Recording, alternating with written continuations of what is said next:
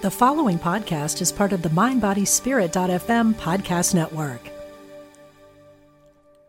When we first encounter somebody, our brain our brains go into a kind of chemical override that has to do with dopamine and adrenaline and that's that nice juicy feeling of falling in love Absolutely. And we all, and we all love that. Kind and stupid, right? And as we're falling in love, we might tell our friend, "Oh, I'm sure I love him because he has a nice, secure attachment style." yeah. Okay. Great. of course but maybe that's not the whole story. Welcome to the Mentor TV podcast and stay curious with Patricia Falco Beccalli. Welcome back to another edition here on Mentor TV. I'm Patricia Falco Beccalli, your host, and today we're going to talk about something that touches everybody relationships, amorous relationships, whether between a man and a woman or the same sex, it doesn't really matter. Um, we have seen COVID and especially the lockdown has brought, let's say, some interesting dynamics to some of the relationships out there some got closer, a lot of them split up. So you just sometimes wonder what makes a good relationship, what breaks a good relationship, and what are the potential tools in order to get something perhaps back on track that wasn't on track for a while. And this is why I did invite Kathryn Ford, Dr. Kathryn Ford, to the show. She has been a um, therapist, couple therapist for the last 20 years. She earned her MD at Brown Ivy League University in the US and continued also studying at Stanford University. And she developed a very interesting concept she's going to present to us when we talk about relationships and how to make them successful. Kathryn, thank you so much for being with us here on Mentor TV. Patricia, thanks so much for that great introduction. It's great to be with you. I'm looking forward to our conversation. Well, Kathryn, I'm so excited to have you on the show simply because like i think a lot of people they always wonder what makes a relationship what breaks a relationship. Is it my fault? Is it their fault when things go wrong? Was it me in the first place perhaps picking the wrong partner? Um, was i honest with myself? Are they honest with me? Integrity etc so there's many concepts we're going to touch on during our conversation but you have developed let us start with that really the aperture awareness um, let's say system or approach to relationships. And before getting into the more, let's say, general picture of, of relationships, let's talk about what aperture awareness is so our conversation falls in the concept that you actually developed. Sure. Um, let's talk about that.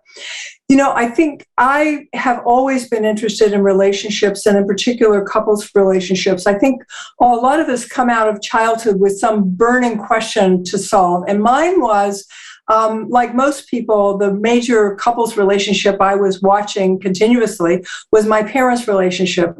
And what I saw were two things, and I think two things I carried away from that experience.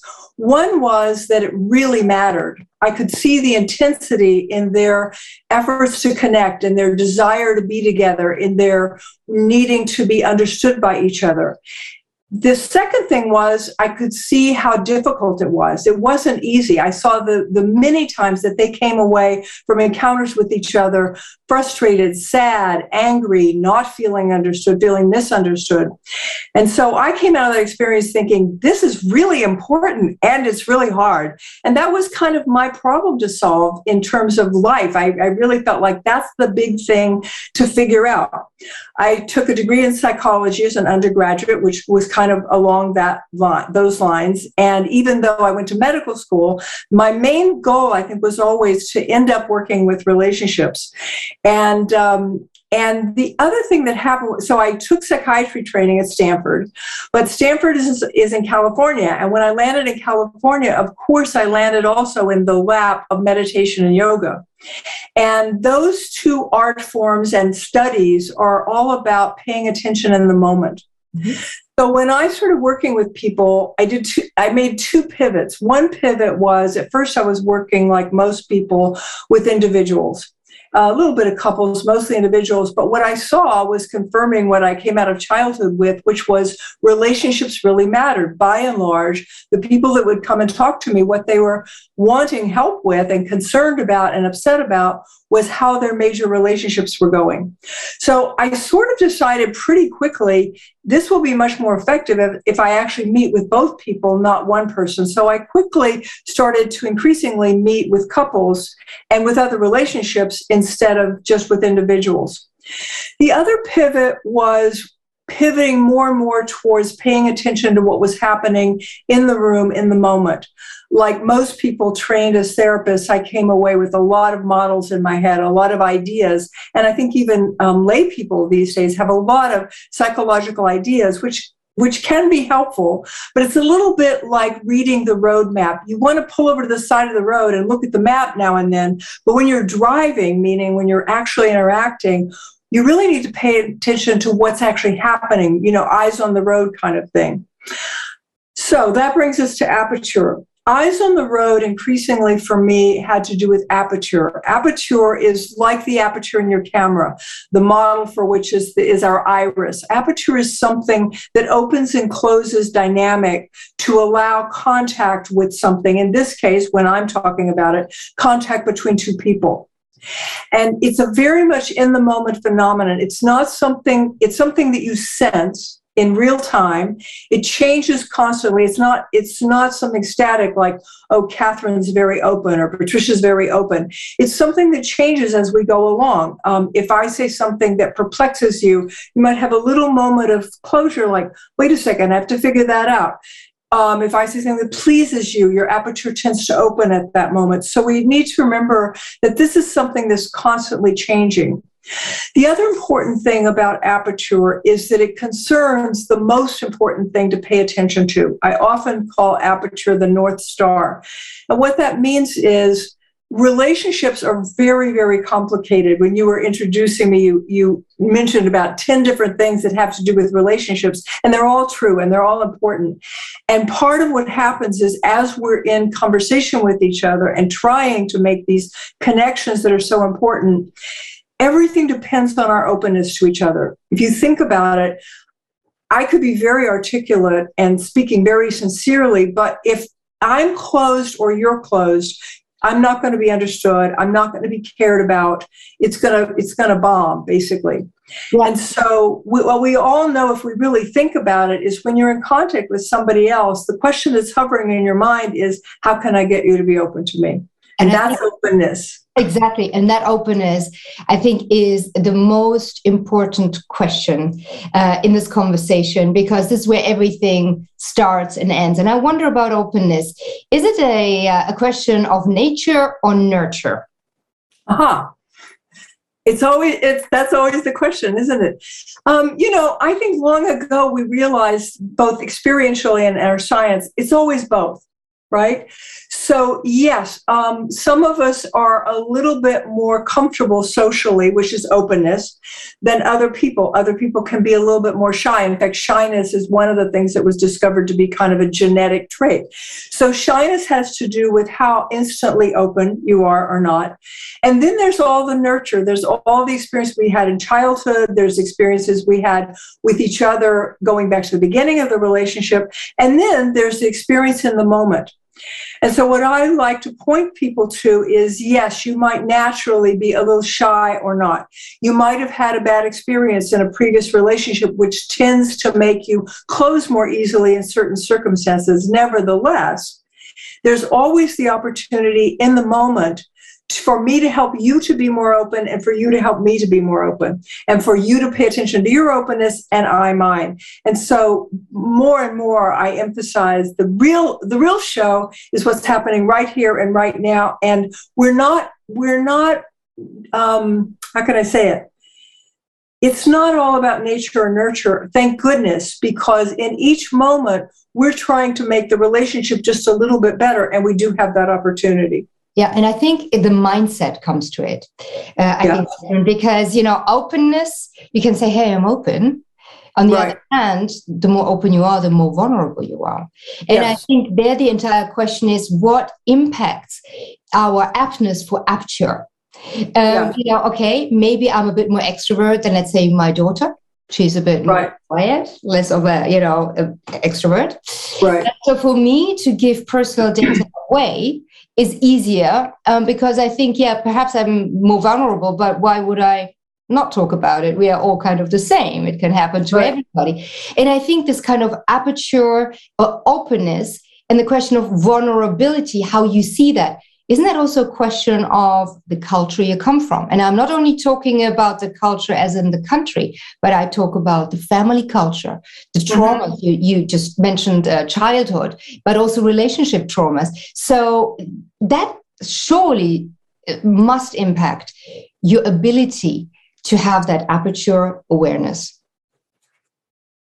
Yes, yes, and um, I like that you brought up vulnerability. Sometimes I think the big riddle that we're constantly trying to solve for in life is how can I get the most contact with you, the most contact with other people in my life um, that feels good, that nurtures me, that helps me be well and healthy with the least possible injury. And we're constantly, we are consciously trying to solve for that sometimes, but even when we're unconscious about it, our nervous system is constantly trying to solve for that problem. Our limbic systems, which are the part of our brain that are constantly reading other people's feelings and intentions, are constantly trying to solve for what's possible here. Am I going to get loving contact or am I going to be injured? And if we sense that we're going to be injured, that's what that's what closes us down. That's when the aperture closes. If we sense that hey there's a pretty good chance here that i'm going to feel something yummy then our aperture opens up. The thing about our past is we're i think a little bit we've we've become very psychological and we have learned a lot about how influenced we are by our families our cultures our previous trauma etc but we're not prisoners of those things. The kinds of things that we're trying to to learn about throughout our lives or or like how to be close to each other, how to be patient with each other, how to understand each other. These are lifetime learning projects. And so, yes, you may have come out of previous relationships, either in childhood or because you grew up in a culture that, that tended to be very cautious, as some do, or a family that tended to be very cautious. You may come out of that a little bit, say, behind the game in terms of how to be open. And yet it's the same problem that we're all solving for our whole lives, which is how to be open in a way that's safe, in a way that nurtures, nurtures us and nurtures the other person. So I really do emphasize that there are certain things that we can't expect that the set we came to the stage with from our families or whatever is all we've got. That's kind of what we're starting with. And then it has to do with our mindfully kind of building towards better and better skills. Absolutely. And that brings the entire awareness into the game. So, yes. um, and there I was thinking, okay, aperture awareness on one hand, so I might have that, and I am an open and honest person, and I approach my uh, relationship or the potential relationship um, that way. But the other side doesn't know anything about aperture, about awareness. Right. Um, yeah. You know, how do I, you know, with this kind of attitude, how do I start with the picking the right guy? Because then I was thinking uh-huh. about uh-huh. you know, the attachments attachment styles. So right. which, which, are four and you know i would love you to expand on them a little bit and put those also in in connection with aperture awareness and how that really interacts positively but pot- potentially uh, also negatively. Yes. Um, let me think about what i want to do with that because I actually don't teach aperture. Um, I don't teach attachment styles. So I can hear that you want me to say something about. Yeah, well, that. you know, I don't. I don't necessarily want you to say something, but I was, I was thinking. Okay, so attachment styles is, you know, you have the secure one, yes, yes. the anxious one, you have the avoidant one, yes. and then you have the fearful um, avoidant one. So the first two, like secure, right. anxious, are pretty much still secure. They are open to intimacy. Right they expect right. positive stuff and then with the avoidant with the avoidant one yeah. it's kind of like yes no but they have kind of problems so let me tell you let me let me let me explain why i don't why i don't talk about it it's not that I don't think it's important. Attachment styles are very important. Attachment styles belong on that map that I'm talking about that you need to pull over to the side of the road and read. I don't actually think we pick our partners by examining their attachment styles. Um, and I don't necessarily think that we should. I think that. I was just about to say, but maybe we should, but maybe we should. Um, you know, I just don't think that we work that logically and mentally. You know, there's a lot out in the world that tells us that many things that we can analyze logically and mentally, everything from how we uh, choose our investments to how we choose our partners. There's the logical mental part of it, and then there's what we actually do. And what we actually do is there's so much going on when we encounter another person. The idea that we would be able to analyze all that and come away with a spreadsheet that tells us, yes, this is the person or no, it isn't, is not actually what's going on. I mean, how many times have you had a friend that comes to you and she tells you about this new person she met? And she says, you know, I like these things, but I'm concerned about these things. And, and for some reason, the things she's concerned about really have you concerned. And you say, oh i don't know i don't think you should go out with him again you know, is is she not going to go out with him again? If she really feels compelled toward this person, she's going out going to go out with him again. What I think is that our brains can well process, and I don't mean um, um, making mistakes. I mean, they we well process a whole set of variables that include things that we pick up about attachment style and that are like attachment style, but go way beyond that. One of one of the people that I love their work talks about um, the, that the limbic system is processing a fire hydrant size amount of data as compared to most things arrive in a little trickle of a stream. In other words, it's the most powerful part of our brain. It's processing and analyzing intelligently way more information than we'll ever know about. And that was that's what goes into open and closed.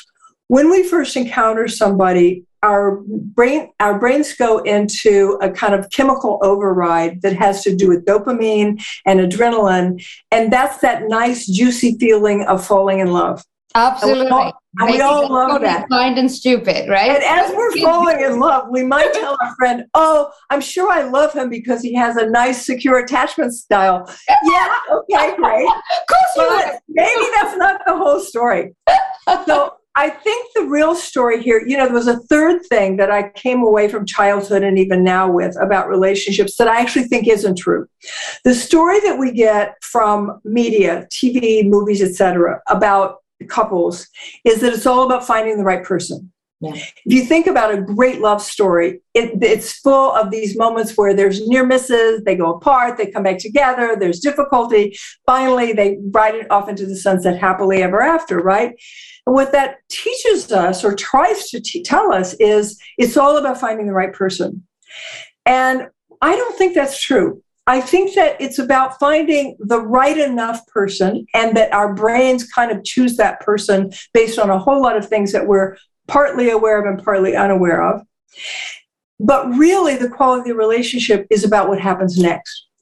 Relationships are not something that we come into because we put a ring on our finger, walk down the aisle, uh, you know, hire the right caterer. Relationships are something that we start with another person and then we learn together how to do the relationship. And the important element there is learning. I often tell people, have a really grand vision for your relationship. Don't have one of those little measly visions that says, oh, well, I guess this is good enough, or maybe I shouldn't expect too much. Nonsense. You should expect everything. You should expect the moon, especially in your important relationships as long as you remember that that vision of what you want is what you're learning to do, not what you're already supposed to do or what the other person is supposed to know how to do.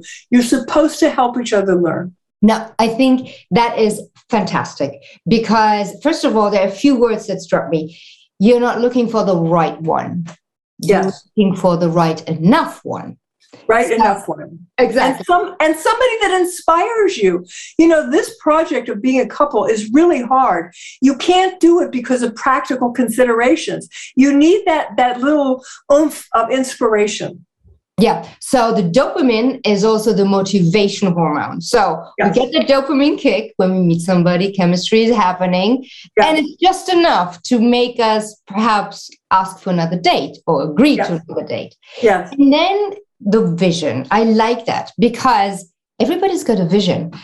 Yes. Has a bucket list of lovers and what they have to bring, the expectations. And I think the world potentially, maybe over the last 20 years that you've been as a, a therapist, Kathryn, um, has become a little bit more complicated. But here, vision is one part of the equation. I think the common vision is what then is where you can start building the relationship because you said relationship don't happen relationships don't happen relationships don't happen they are built Right. day by day vision common vision um, and that i think is where all of us basically at some point have failed because he's got his vision Yes. and I've got my vision, and we kind of live happily ever after. And then all of a sudden we go like, "And who are you?" Because we kind of Right. managed to communicate, listen, and put it on the same kind of pedestal. Yes, yes, yes. Um, and if you think of sometimes it's couples often do well if they have a common project like raising kids together or they have a company together, whatever. But actually, whether or not that you have those things, you always have a common vision because it turns out that our relationships are so important to how we feel in the world that you always have the common vision of needing and wanting that relationship to be as good as it can possibly be.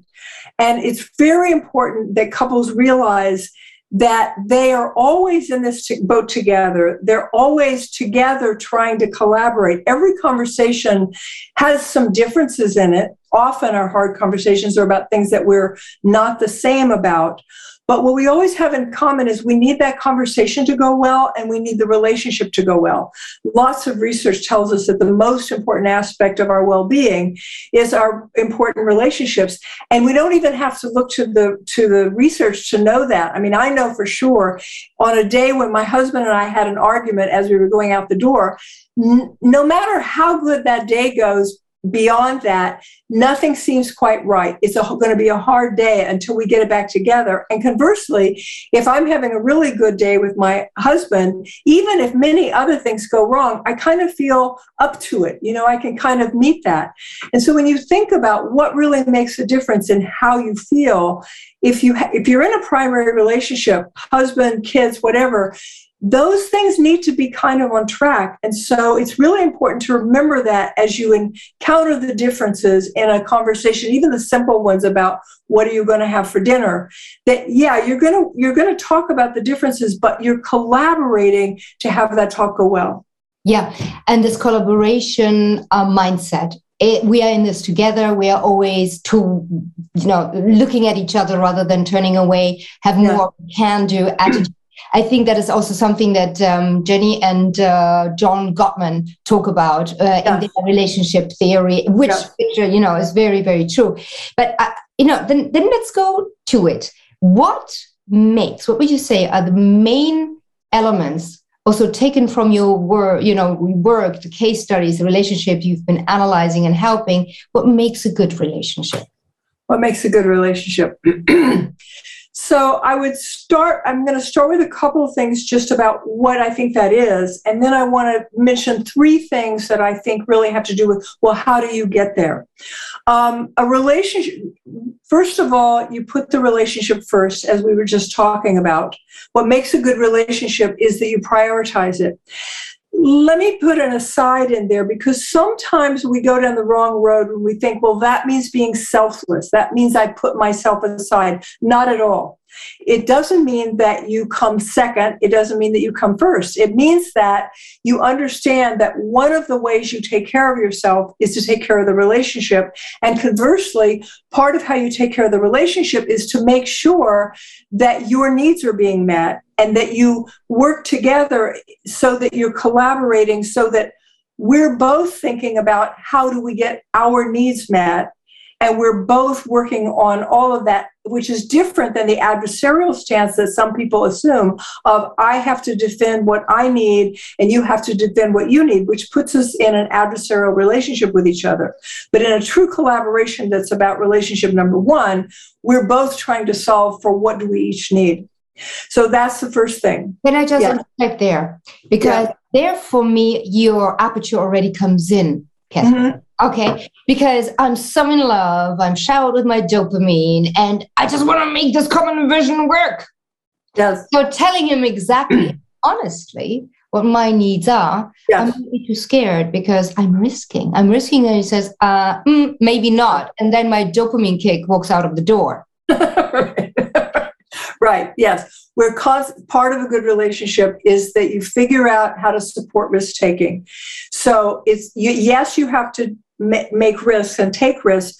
But part of how you do that is you have a collaboration where you understand the value of that so that if someone takes a risk that goes badly, perhaps they risk saying the wrong thing and it's the wrong moment, you're in a terrible, grouchy mood, you try to make it so that that lands softly so that the person that took the risk doesn't feel stupid, foolish, or like, gee, I'll never take a risk with you again.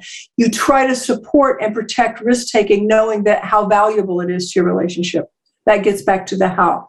The other thing I would say about a good relationship, which is just a repeat of what I said before, is it's all about learning. In a good relationship, both people understand that they're helping each other to learn. I often call this the, the learning partners of relationship, that there are certain ways you support learning, like what we just talked about with risk taking. Part of how you support learning is that you support risk taking, and part of how you do that is that you make sure that nobody takes too big of a fall if they take the wrong risk at the wrong time. Yeah. Um, in terms of how how you get to a good relationship, um, I want to go back to aperture awareness because it's it's kind of so obvious that it can it can go right by us. Mindfulness has become something that most people know about. For the few few people that may not have encountered it quite yet, mindfulness means paying attention in the moment. And what I'm saying about aperture and openness is that the most important thing to pay attention to, if you can't pay attention to anything else, is the openness in the moment. And how you build a good relationship is to understand that in each each moment, I may or may not be open to you. You may or may not be open to me. We're we're working with that. So, for example, it goes like this. Um, you tell me that you want to go to see your mother on our next vacation, right? I don't, I don't, really want to go see your mother on a vacation. I would understand so, that. so I close down a little bit. And so you, sensing that I'm closing, instinctually, you may speak a little bit louder. So you start to talk a little bit louder, and I start to close down. And you start to talk faster, and I start to close down more. And then you start to insist and repeat yourself, and now I'm completely closed. Oh, by the way, you are too. So now you've got two people completely closed trying to converse with each other. Here's where the importance of aperture awareness comes in. It's not a good idea to try to talk to each other when you're closed. Not only will you not be heard or understood or find collaboration, you're going to injure each other. Those are the moments where you say the wrong thing, you hear things the wrong way. You don't want to be in contact with each other meaningfully when you're closed. But suppose instead I hear, let's go see my mother on the next vacation. I close down a little bit. You start to talk a little faster. I start to close down a little bit more, but I notice, wait a second, something doesn't feel right. I think I'm closing down. So aperture awareness starts with my own aperture. How open am I right now? And I say, I'm having trouble. You know, this person is talking loud and fast, and I'm closing down fast. So instead of just letting it go at that, instead of not noticing or not doing anything, I call timeout and I say, hold on a second. I do really want to talk to you about this. I hear that this is really important to you. And of course, the vacation is really important to both of us we do need to have a great conversation about this. I'm having trouble being open. It's a hard topic for me, talking about going to see your mother. And you're talking too loudly and too fast, and I can't keep up. I'm just like closing down. I think that I can listen better if you could talk a little more softly and if we can go a little more slowly. I, and I the other person, the other person feels motivated to do that because what you've emphasized is I'm going to try to take care of this conversation. I'm going to try, try to make sure I hear you. I want to hear what you have to say. And so they're motivated. Okay, let me see if I can work with that. So the key here is using your awareness of your aperture and the other person's aperture to make some kind of adjustment so that you can both reopen so that all the things that you're trying to get in that moment can happen. Yeah. Uh, and, and, the concepts in there and please correct me if i'm wrong there which i'm reading is that we when we are in an emotional conversation like uh, my mother is emotional to me so i say see my mom during the vacation of right. course, vacation is not in a vacuum. It is uh, potentially with right. the family, so it affects you.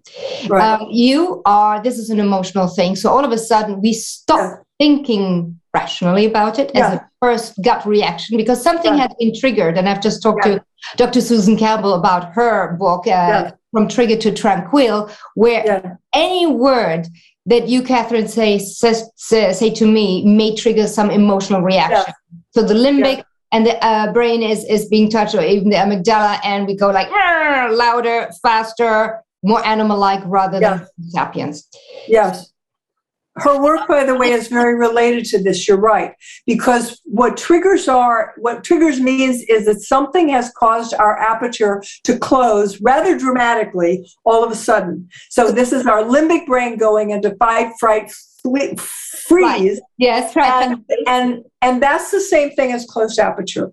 So aperture basically is when the prefrontal cortex shuts down. We stop thinking. We yes. start acting in a very basic way with yes. each other, which may even be a very evolved, mature, beautiful, stable relationship. But it happens to everybody. So yes that is kind of like a conflict management tool that, that you also have. And when you say timeout, is literally the physical get trying to um, base the, the physical uh, or emotionality, breathe out, come yes. back and come yeah. towards each other. And I think that is very beautiful because I think also that touches on the conflict style.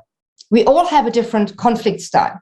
Yeah. Um, and that is something I think is very much impacted by the way we were raised and we watched our parents in conflict. Yes. And that was yeah. the very first thing that you said that actually triggered you to get more or less into this career, which I yeah. think the child, you know, I was looking at my parents uh, fighting like cats and dogs and me yeah. asking them when I was, I remember when I was 13, 14, please get divorced. It's okay with me. I will not be damaged. I'm already, but I will not be damaged. But just please, I can understand you guys not getting on.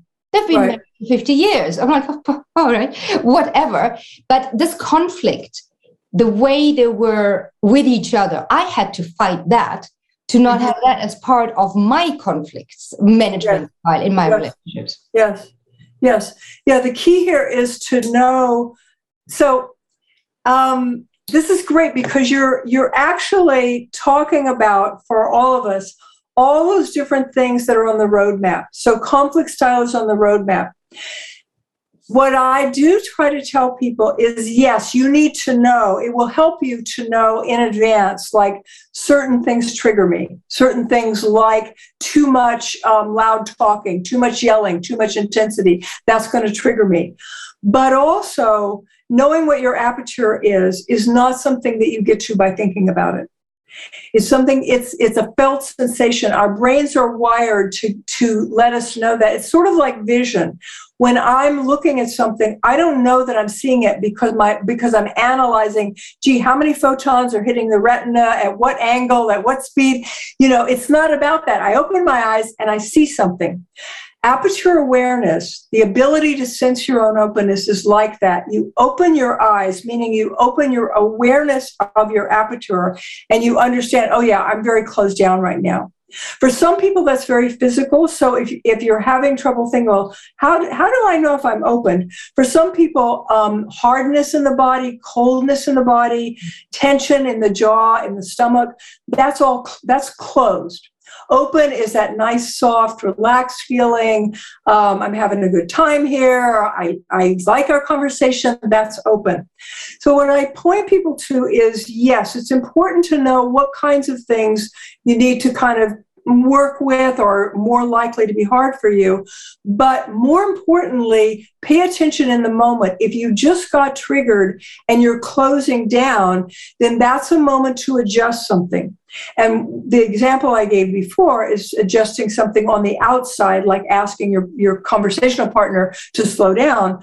But also there are these adjustments on the inside. So that comes to maybe you need a, maybe you need a pause and just a moment to collect yourself. In fact, maybe you need that moment to pull over to the side of the road and look at the road map. You know that you're triggered. You know that wow, I'm closed tight as a drum right now. So you say, hold on a second, give me a few seconds. And then you go inside and you think, wow, what's going on? Mm, that's there's that loud voice again. I know that loud voices, uh, it's a non-starter for me. What can I do about that? I could ask them to talk more softly, yes. But also I could just sit here and breathe for a couple of seconds and let my system regulate and let myself slow down. Slowing down, I want to go back to that because slowing down is, is the best best tool in toolbox.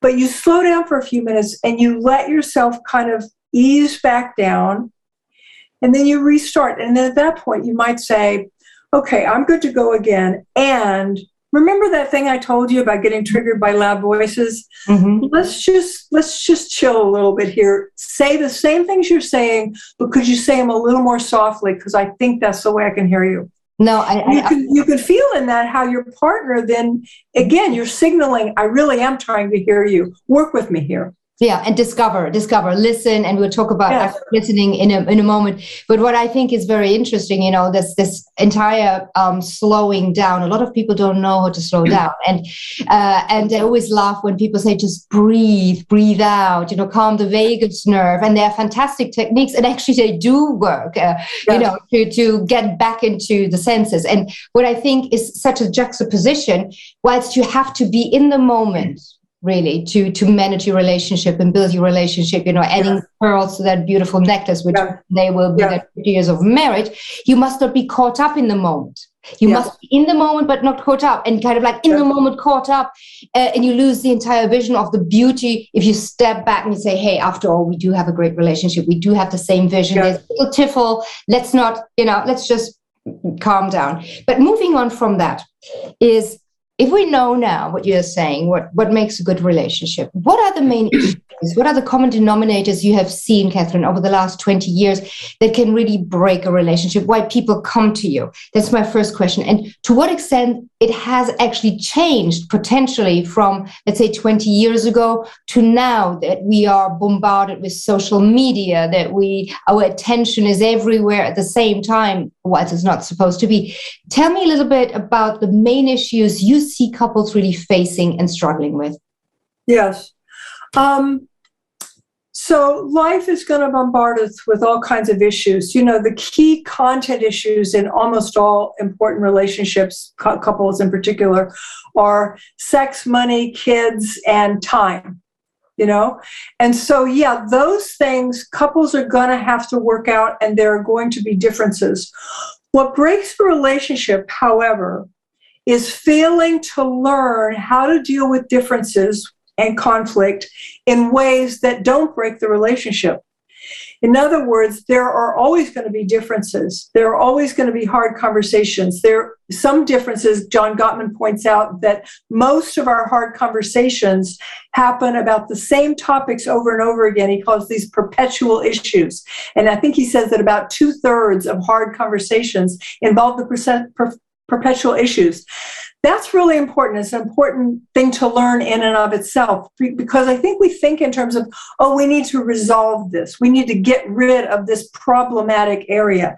That's not realistic. That's not what's going to happen. What can happen is that you learn better and better how to have conversations about that conflict area, that difference, in ways that support your relationship, support your collaboration, as opposed to damaging it what brings people to see me, and one way to des- describe that is that through a failure to learn how to deal with differences, you start to get into a downward spiral.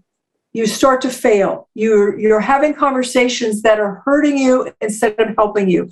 You're coming away from conversations feeling discouraged, unloved, not collaborated with.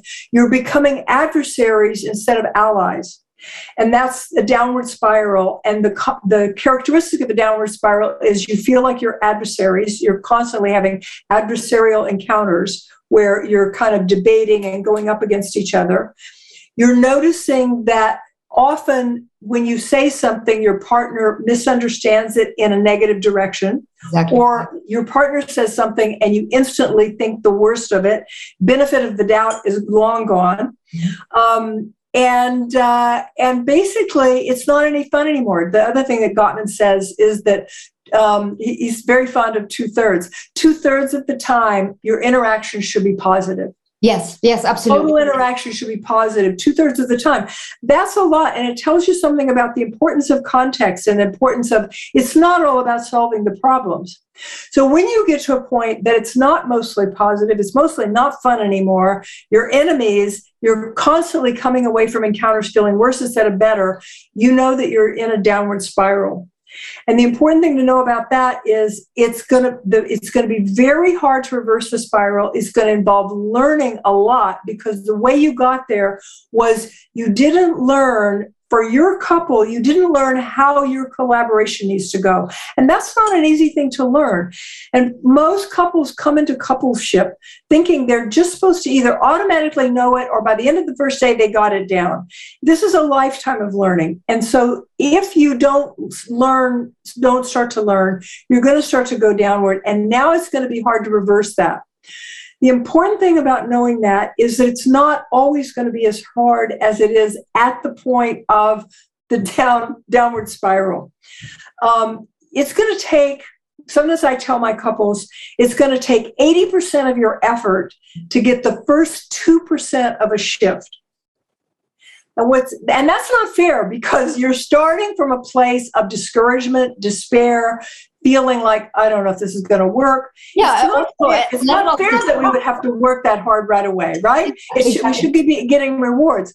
It's important to know because otherwise you're going to mistake um, success for failure. Yeah. When your partner makes that two percent change, where they remember to say thanks for a nice meal but they didn't remember to say the other five things that you wanted to hear that day. You're going to you could walk away saying yeah i knew it. We're never going to get there. This is hopeless but if you know that that first 2% of the change is like a little it's like a little shoot coming out of the ground this little tiny green thing then you know not to step on it you know that yes it's small but this is the thing that comes you tells you that spring is coming this is the thing that tells you a plant can grow as long as you treat this properly and gently and nourish it. And that's so important because otherwise we make big mistakes about thinking that we're failing when we're actually succeeding.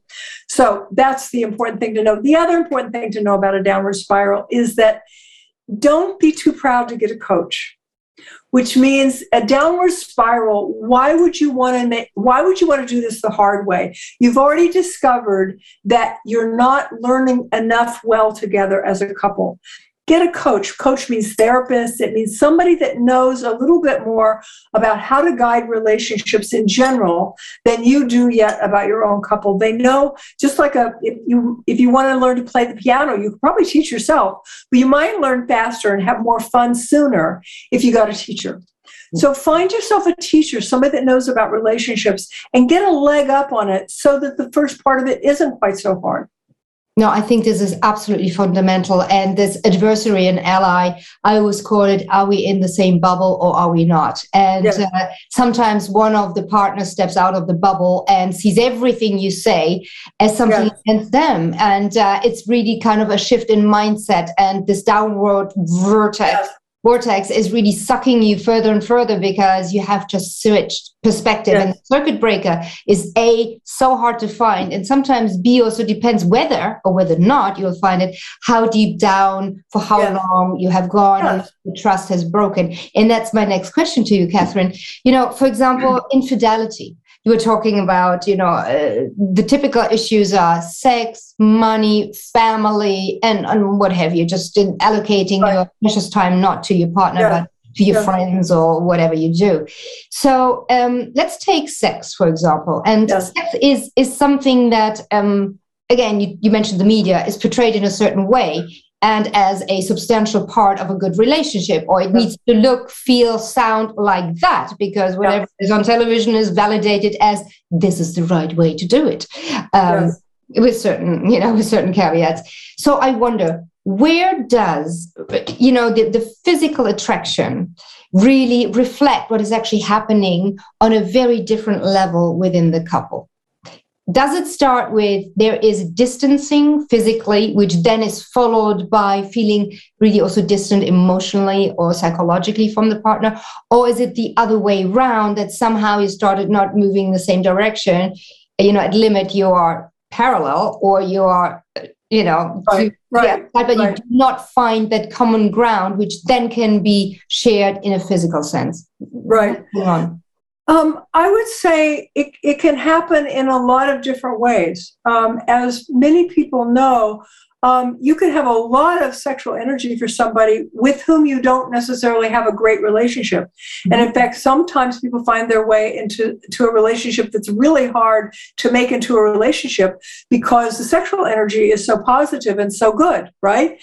And you can also have a really great relationship with someone with whom your sexual energy isn't quite there. It can happen in a lot of different ways. What I would say is sex is a very important area of relationship for most people. And it's a very complicated area. Part of what makes working out the sexual part of relationships so difficult is that it's maybe our place of maximum vulnerability.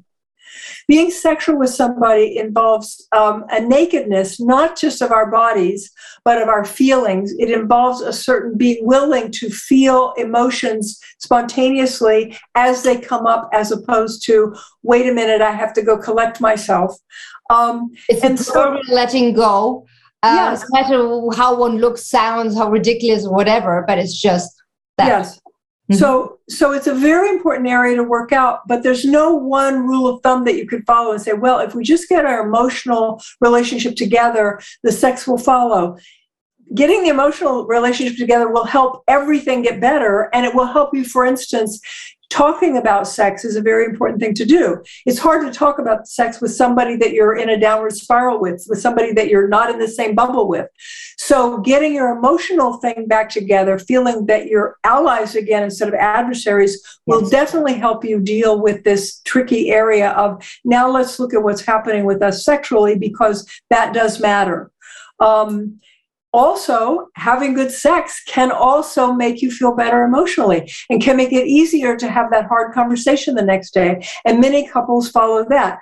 There's a little bit of a gender bias here, and it goes like this. Um, often it's true, some people need to be sexually connected, physically connected, erotically connected in order to feel emotionally connected. And for some people, it's kind of the flip. They need to feel emotionally connected in order to feel open to sex.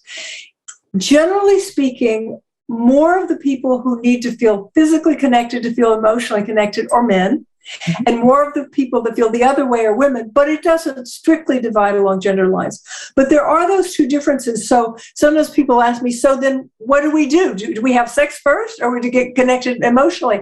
And I would say it's a little bit like hopping from lily pad to lily pad. You know, try to get as close as you can physically, given what's going on emotionally. That might mean that you start holding hands again if you've been completely distant. Um, maybe holding hands again makes you feel a little bit more comfortable to have that hard conversation.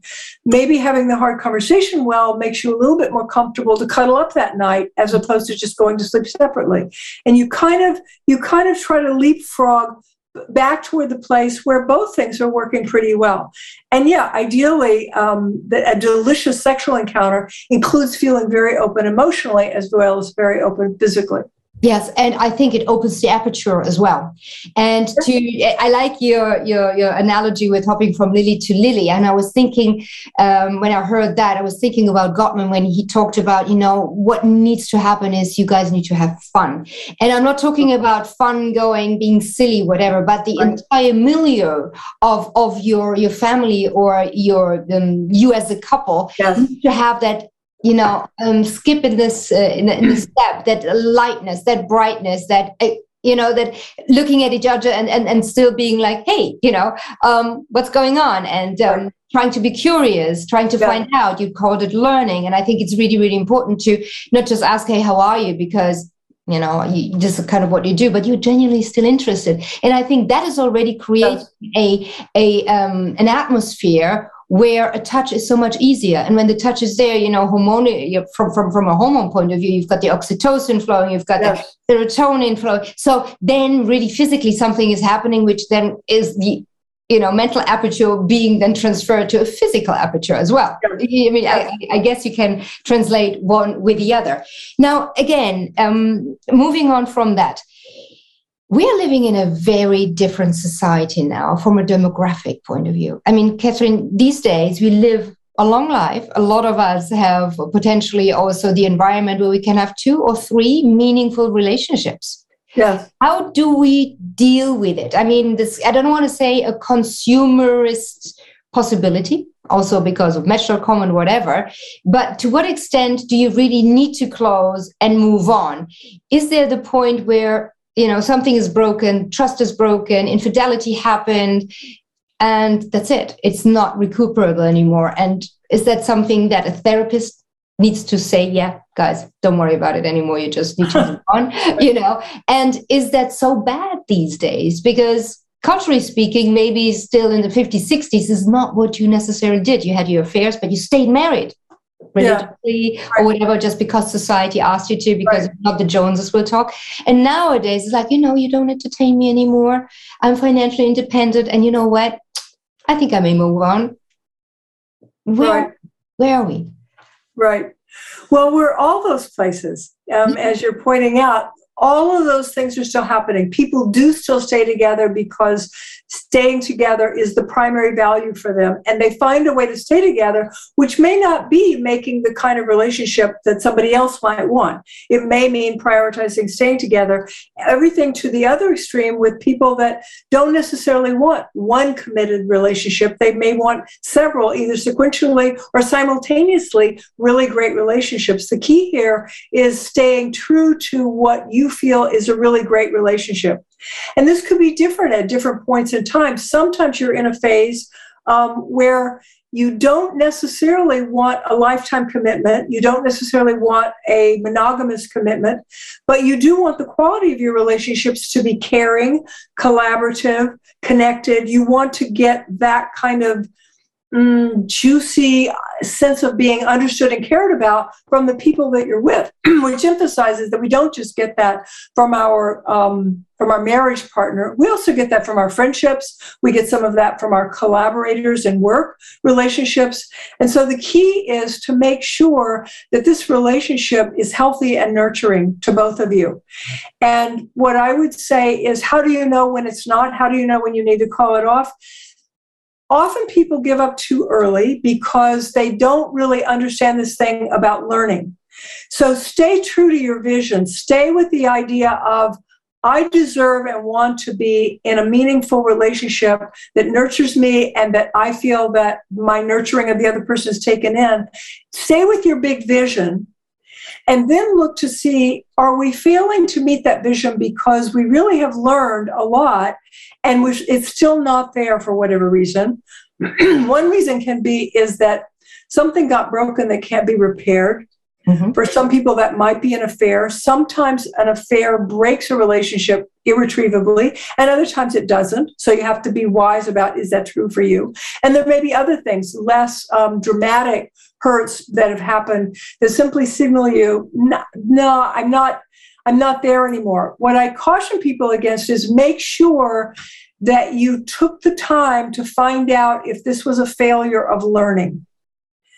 Are there things that you haven't figured out yet that could make you into the couple that's capable of moving toward this vision? And if you determine that you can't, then gracefully move on so that both so that each of you has a chance at that vision of a relationship. Yes, and it is so interesting because it makes me think about rather than it seems a lot of people rather than going in with okay what's the vision what can i learn in order right. to you know understand my partner understand their dynamics and contribute as such to a good relationship without self right. sacrifice or you know you don't have to kind of cancel yourself out by you know getting closer but I think most people still think, especially in the love phase, ah, you know, he'll change, she'll change.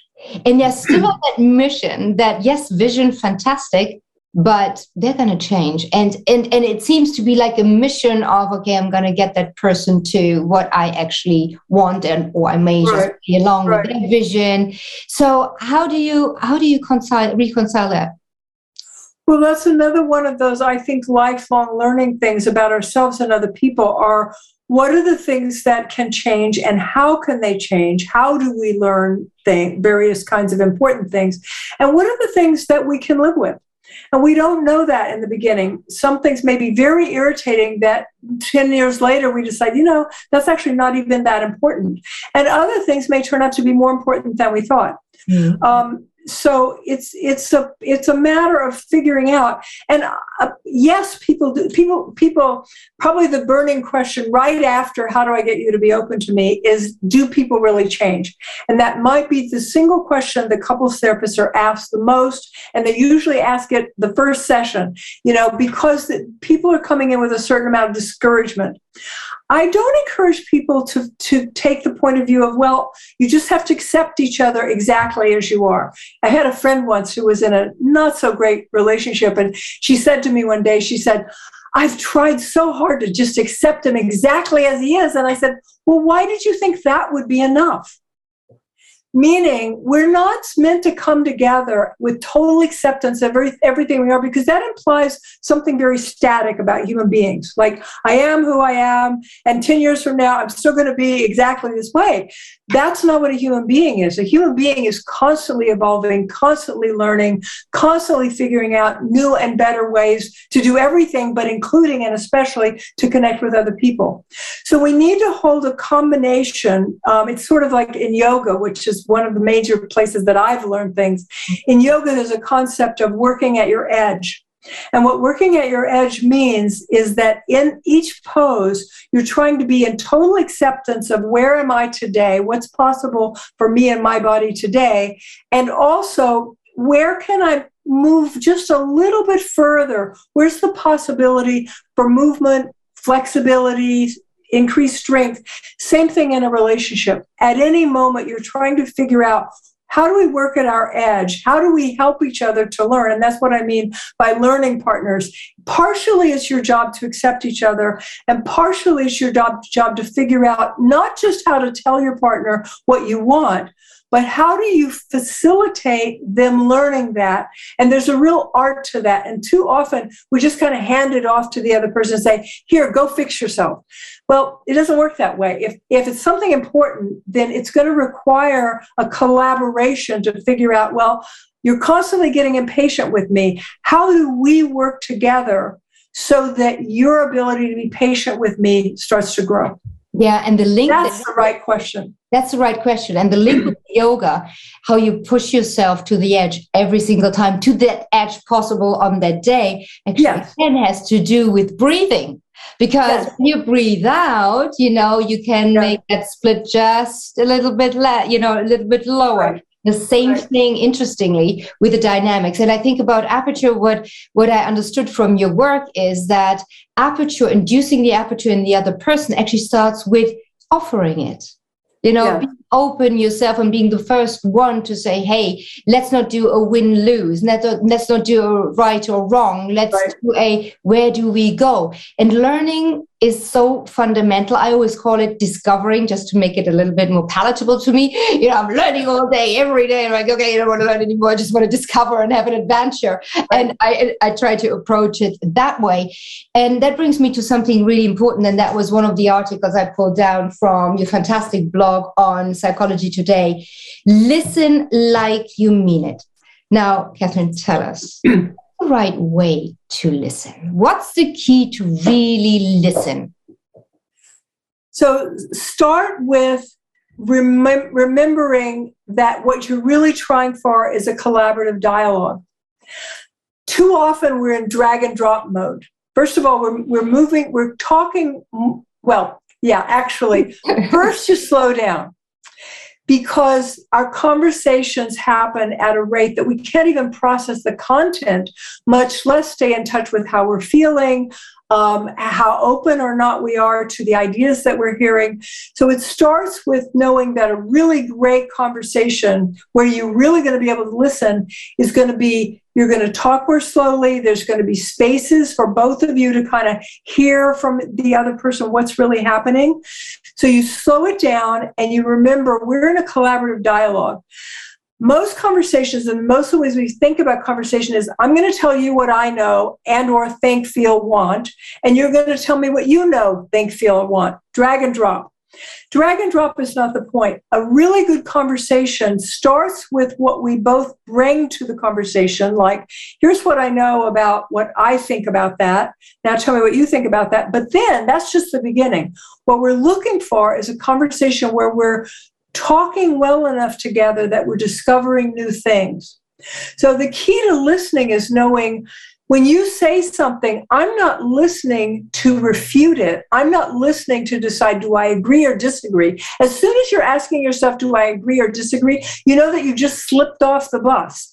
You know, you need to get back on to the point of, wait a second, beyond do I agree or disagree?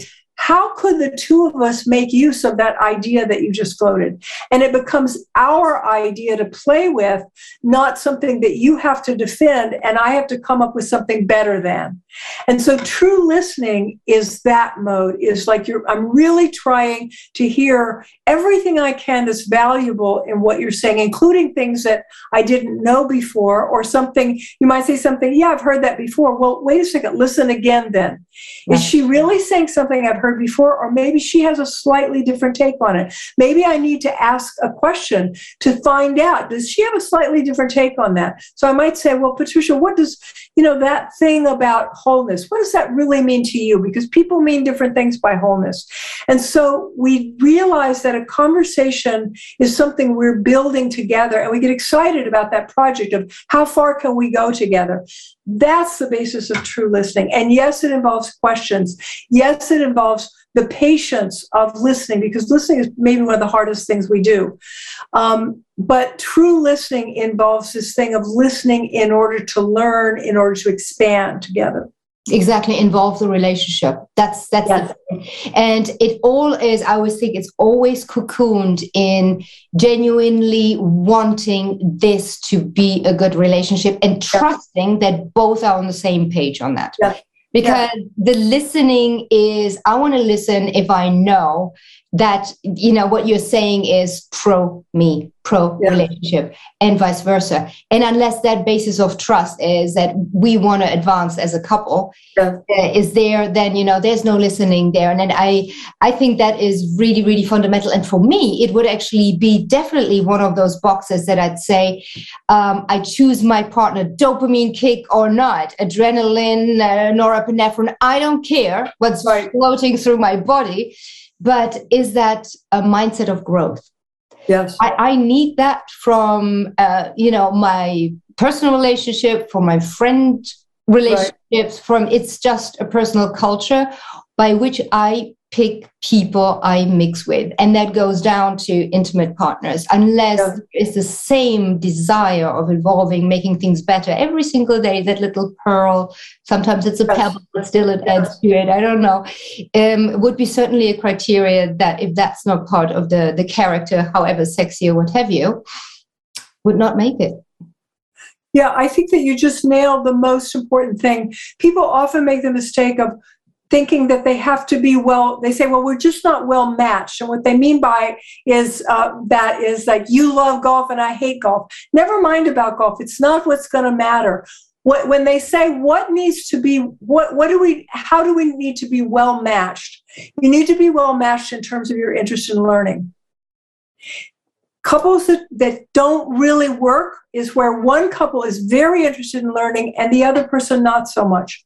So when they say, What should I look for in a partner? Look for somebody that has the same interest in learning you do. And oh, by the way, if you're not so interested in learning, you might want to consider getting more interested in learning because that's what's going to make your relationship grow. Exactly, and your own life enriched. I mean, and your whole life. And your yeah, we are. We are. I mean, people always say, you know, because we are human, things happen. I just think because we are human, we can influence things to happen. Yes, exactly, exactly. And uh, it's not all about the cards you're dealt. It's also about how you learn to work with them and how you learn to work with yourself. You know, the big learning project of life is figuring out how how do we work you know? What are my best conditions for listening and patience and feeling loving? And that's a that's a long project to figure out how do i work with myself? Um, so that it starts with that. Yeah. Okay then we have to unfortunately i could talk for hours with you Kathryn. I'll call you back on some personal issues perhaps as well.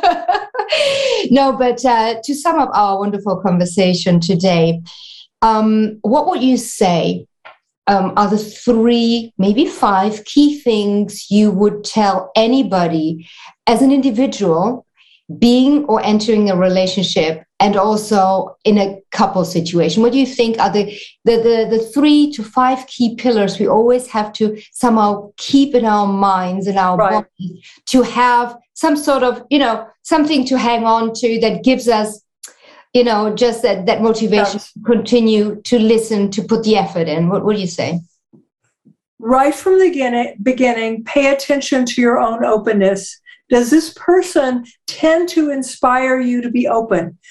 What do you, we, often we say, Oh, I just love being with them. Part of that is I feel nice and open. I feel nice and relaxed. So pay attention from the beginning. Is this somebody that opens your aperture, that makes it easy for you to be open and available? That's number one. Number two, is this somebody with whom you can have a grand vision of relationship? Because you're going to need that amount of inspiration to do the hard work. Number three is um, make sure that you understand that building a relationship happens moment by moment. It's it's never over.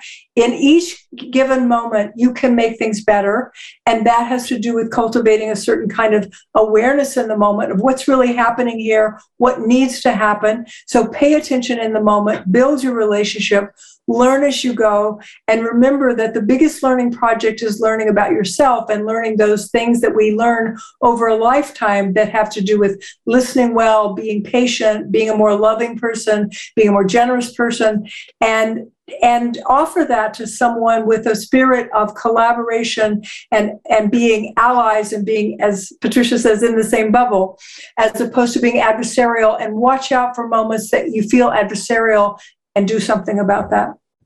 Love it. Absolutely love it. Fantastic. Kathryn, thank you so much for being with us here on Mentor TV. I think your work is magnificent. I know you are working on a book. Yes. So have me under your top 10 uh, contacts, please, to um, read that book um, help you to to uh, promote it, speak about it openly. And uh, yes, thank you for joining us from the Pacific Coast. Which island are you on? Tell us. This is fantastic. Um, I am currently in Washington State on Orcas Island, um, about about to relocate uh, to to California and Rhode Island. Um, I kind of move around these days, as a lot of people do. Yeah. Um, but if people want to find me, they can go to my website, which is kathrynfordmd.com, and you'll find everything else there including the courses I teach at Stanford. No, absolutely. And also your blog on um, Psychology Today, yes, right, awesome. right? Exactly. There's all the contacts, how to get uh, in contact with you, more about you. Your website is very, very, um, very elaborate. You, you really get something out of it. And I think that that contact is fabulous. Kathryn, thank you so much. Thank you so much, Patricia. It's a pleasure talking to you about these things. Thank you. And thank you, dear Mentor TV community. It's about time we talked about relationships. I know we're talking about blockchain and narcissism and politics, what have you. But at the end of the day, we are all beautiful human beings that need connection, relationships, and they shape our everyday life. So we want to make sure that we have good ones all around it. So I hope you liked our conversation with Dr. Kathryn Ford. If you did, thumbs up, and I hope to see you soon here back on Mentor TV. Stay safe and stay curious. Bye.